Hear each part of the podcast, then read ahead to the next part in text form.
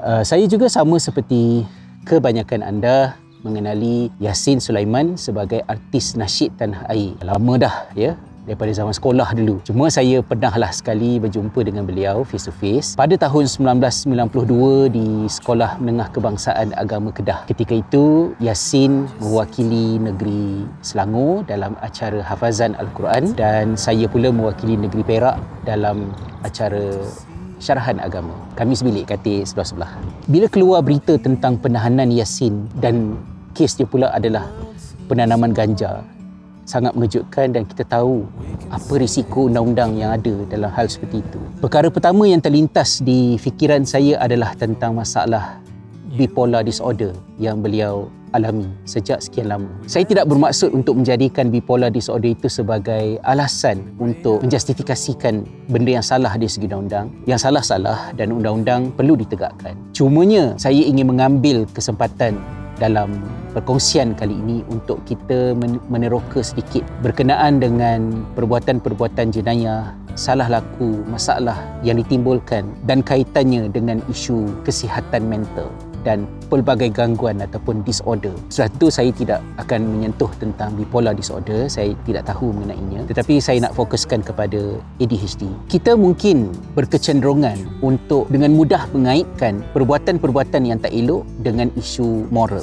Akan tetapi, jentera yang berada di dalam diri kita ketika kita membuat satu-satu keputusan itu kompleks. Perkembangan sains dan teknologi membantu kita untuk faham macam mana otak kita membuat keputusan. Kita bukan haiwan, kita adalah manusia dan apa yang menjadikan manusia itu manusia antaranya adalah kerana otak manusia itu ada bahagian yang tidak sepertinya ada di dalam spesies lain. Kita tahu otak kita start daripada belakang, daripada kita mula terbentuk dalam rahim ibu, kemudian di tengahnya sampailah kepada bahagian hadapan yang memakan masa yang paling panjang untuk dia matang. Bahagian hadapan inilah banyak melakukan kerja-kerja yang dibuat oleh manusia untuk membolehkan seseorang itu contohnya self awareness. Dia peka, dia berada dalam situasi yang macam mana dan apa yang dia perlu buat. Boleh berperanan untuk inhibition di mana dia boleh constrain diri dia untuk tidak melakukan benda yang tidak sepatutnya dibuat sama ada kerana ada kemudaratan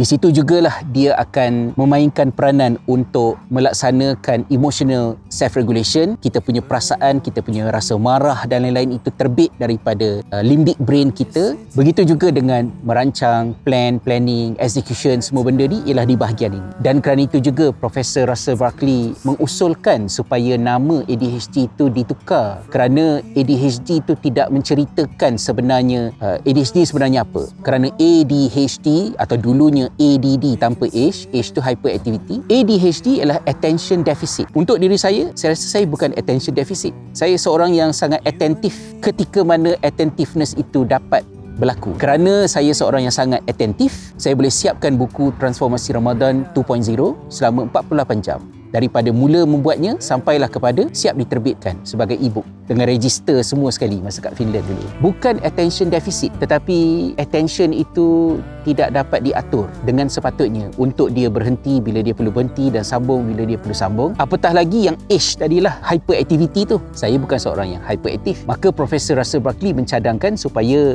nama ADHD itu ditukar kepada Executive Function Deficit Disorder menepati akar permasalahan dan merujuk kepada tempat di mana krisis-krisis frontal lobe yang melaksanakan executive function ini tadi.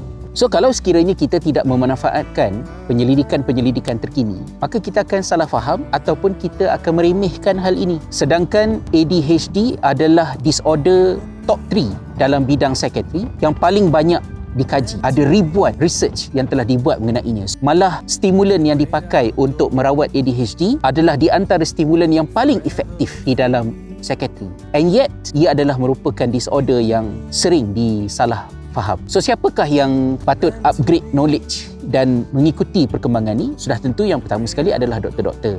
Apabila berjumpa dengan pesakit, the most recent knowledge tentang isu ini boleh membantu. Kemudian yang keduanya adalah guru-guru. Kerana dengan ilmu-ilmu ini tadi boleh digunakan untuk membantu murid-murid So tak adalah kita melabel anak murid kita malas, tak bermotivasi dan macam-macam lagi lah yang merosakkan self-efficacy, keyakinan diri mereka. Dan yang ketiganya adalah mereka yang ada ahli keluarga yang kita dah penat kerana tak habis-habis buat masalah. Tapi kalau masalah-masalah itu ada pattern dia, ada seperti central point kepada masalah-masalah itu, bukankah patut kita pertimbangkan bahawa ia bukan semata-mata soal moral kerana ada sebahagiannya terbit daripada kesukaran seseorang dalam mengawal tingkah lakunya. Dan bukan sahaja tiga golongan ni sebenarnya sepatutnya kita semualah para manusia kena acknowledge benda-benda ni sebab kita tak boleh dengan mudah accept bahawa hmm, dia tu lembab memang takdir lah yang telah menetapkan untuk dia tu tak habis sekolah. Tak boleh nak buat apalah dia tu memang nakal kacang hantu daripada kecil lagi pening satu kampung. So akhirnya masuk penjara.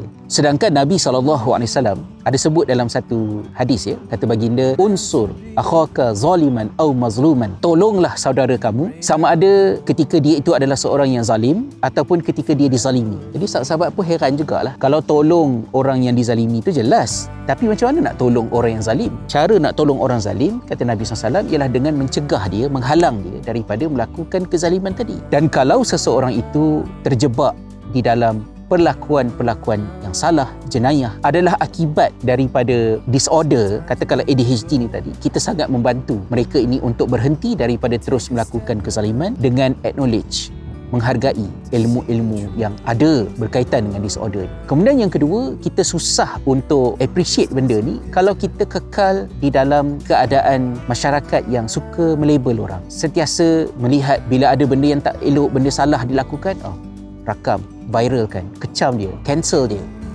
Why?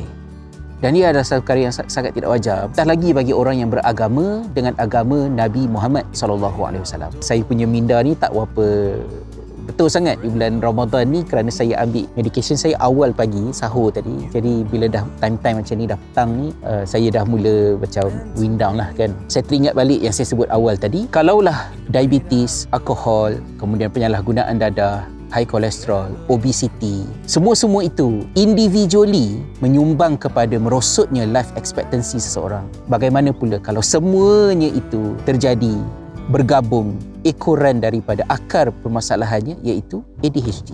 Jadi sebab itulah saya rasa sangat-sangat penting untuk kita berikan perhatian, berikan fokus kepada hal ini dalam buku Adults in ADHD What Science Says yang Profesor Russell Buckley tulis tu dia datangkan banyak statistik seperti di penjara di Utah Amerika Syarikat seawal tahun 1990-an 25% or more daripada banduan di dalam penjara itu qualified untuk diagnosis ADHD di Norway juga ada research yang dibuat menunjukkan bagaimana peratusan yang tinggi di kalangan mereka yang terlibat dengan jenayah, ditangkap, kecurian berkaitan dengan dadah berlatar belakangkan ADHD. Oleh sebab itu, saya berharap agar kita berhijrah meninggalkan stigma menganggap mental disorder, isu-isu seperti bipolar tadi, skizofrenia dan lain-lain semua ni sebagai gila. Kita masih lagi kalau fikir Tanjung Kebutan hospital gila, kena tinggalkan semua benda tu. Kesihatan mental, isu mental adalah penyakit. Kita mungkin tidak melihatnya dengan mata kepala kita. Kita mungkin akan melihat akibatnya apabila mereka yang mengalaminya kehilangan nyawa menjadi mangsa kepada kemalangan yang sepatutnya boleh dielakkan dan semua manusia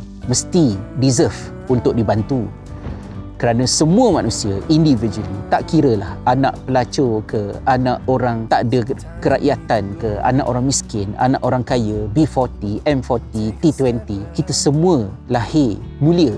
Siapa yang muliakan kita? Yang muliakan kita adalah yang buat kita. Allah yang sebut dalam Quran walaqad karramna bani adam. Sesungguhnya kami telah muliakan keturunan Adam dan salah satu daripada sisi mulianya anak Adam itu adalah dengan mereka itu deserve berhak untuk hidup dengan kehidupan yang baik dan salah satu daripadanya adalah dengan kita menawarkan bantuan, sokongan, rawatan walaupun ianya tidak mudah. Saya sendiri membelanjakan kalau kat Island sekarang saya tak tahu kat Malaysia macam mana tapi kalau dekat Island sekarang ni 80 euro sebulan untuk itu saja dan saya tak boleh bayangkan lah kat Malaysia kalau tak dapat bantuan mungkin orang yang telah menerima diagnosis pun tak makan ubat kerana tak mampu beli ubat. So gitulah di bulan Ramadan ini kita doalah yang baik-baik untuk Yasin, untuk keluarga dia dan janganlah kita jadikan bulan Ramadan ini sebagai bulan yang seperti tidak ada apa-apa makna.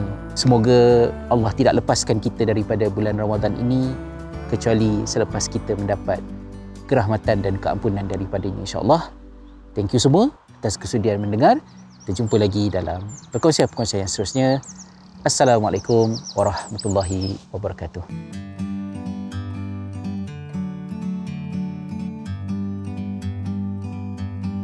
Bird on a tree